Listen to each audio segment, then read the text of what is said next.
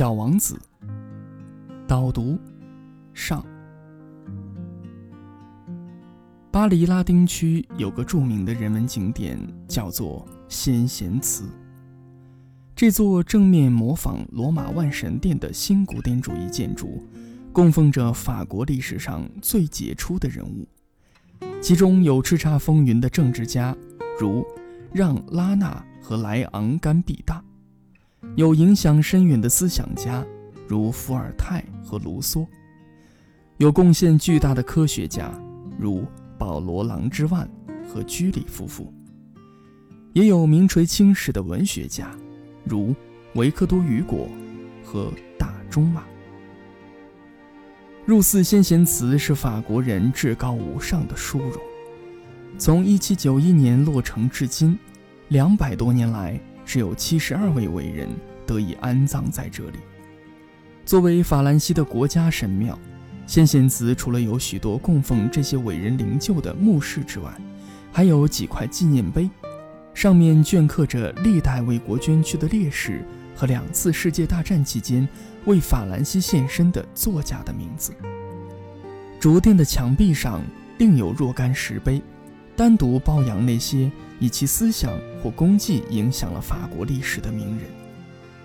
其中那块于1967年刻就的，属于安托万·德·圣埃克苏佩里。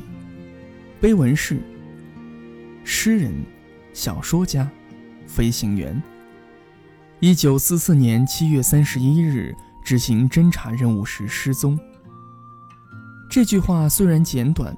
却很好的总结了圣埃克苏佩里精彩而传奇的人生。圣埃克苏佩里家族原是法国的豪门巨族，安托万的祖父费尔南曾担任法国南部洛泽尔省的副省长，但1870年共和派当权之后，他辞官移居北部城市勒芒，在太阳保险公司担任董事。安托万的父亲让·圣埃克苏佩里世袭了伯爵的称号，也进入太阳保险公司，并被派往里昂开拓业务。1896年，33岁的让·圣埃克苏佩里在里昂迎娶了同样贵族出身的玛丽·丰斯科隆布，两人婚后琴瑟和谐，总共生了五个孩子。1900年6月29日出生的安托万·德。圣埃克苏佩里是第三个。一九零四年三月十四日，方当盛年的让·圣埃克苏佩里因脑溢血在里昂的拉福火车站去世。玛丽·丰斯科隆布当时才二十八岁，而且正怀着第五个孩子。这位坚强而乐观的女性承担起抚养两个儿子和三个女儿的重任。在家族的支持下，给了他们尽可能幸福的童年。所以，尽管幼年失孤，安托万·圣埃克苏佩里依然拥有美好的童年。他十岁以前的日子是在瓦尔省的拉摩尔城堡和安省比热地区的圣莫里斯德雷芒城堡中和他的兄弟姐妹度过的。出身于音乐世家的玛丽很重视培养子女的人文情怀。而安托万从小就显示出过人的文学才能，六岁就开始写诗。到了一九零九年，安托万回到勒芒，听从祖父费尔南的安排，入读当地的圣十字圣母学校。安托万在该校过得并不开心，这部分是由于教会学校腐朽古板的氛围，部分是由于他被迫和母亲分开。安托万和他的弟弟弗朗索瓦来到了勒芒，而他母亲则留在比热地区照顾三个女儿。正是从这一年起，安托万和他的母亲开始了持续数十年的通信。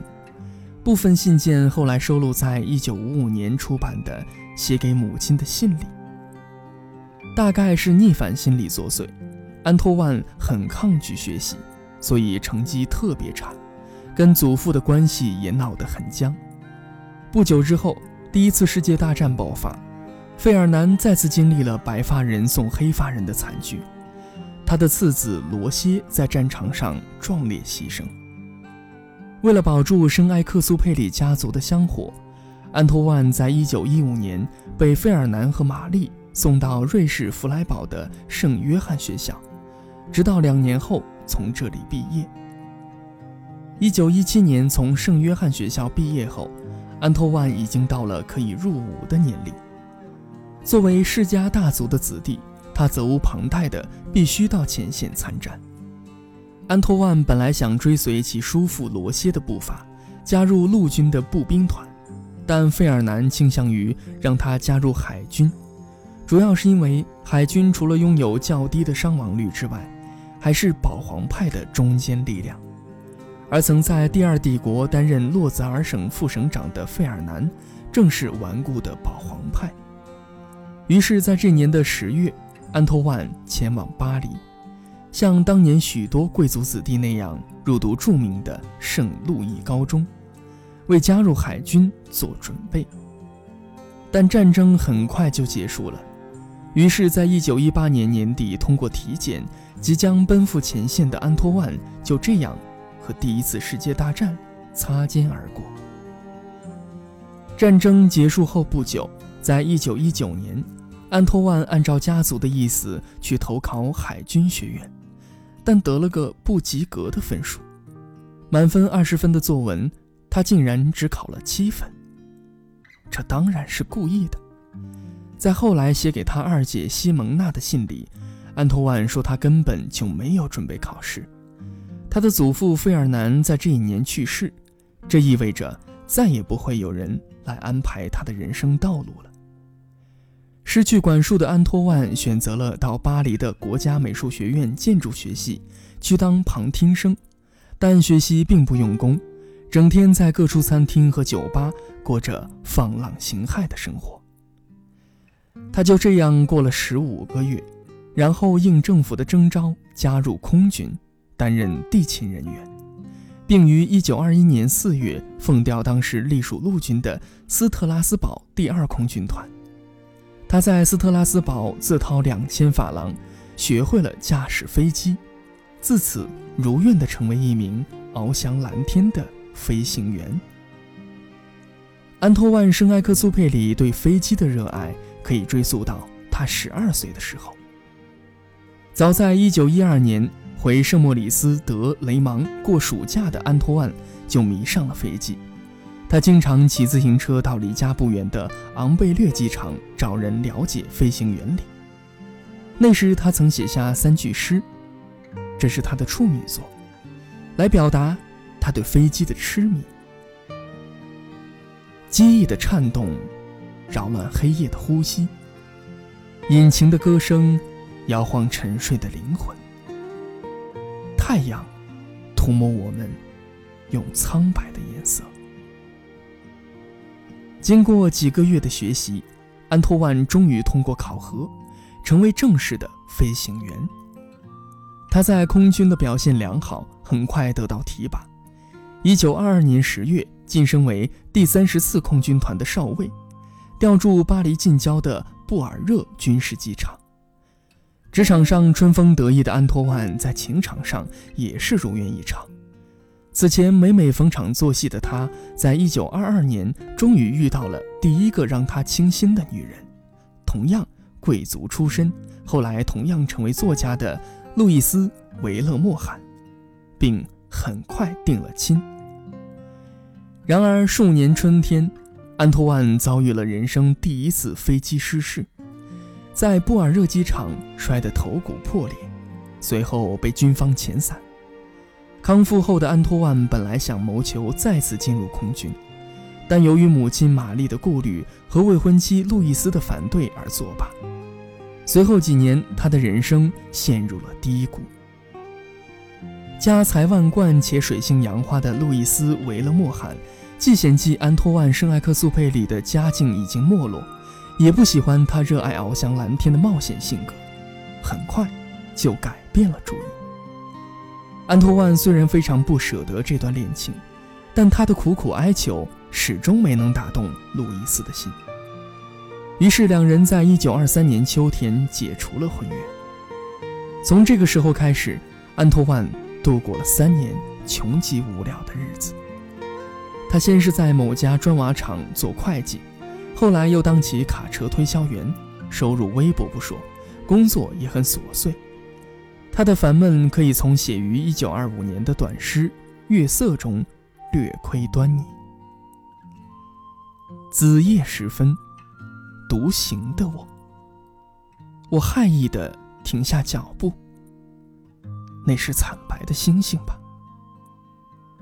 在泉水里翩然起舞。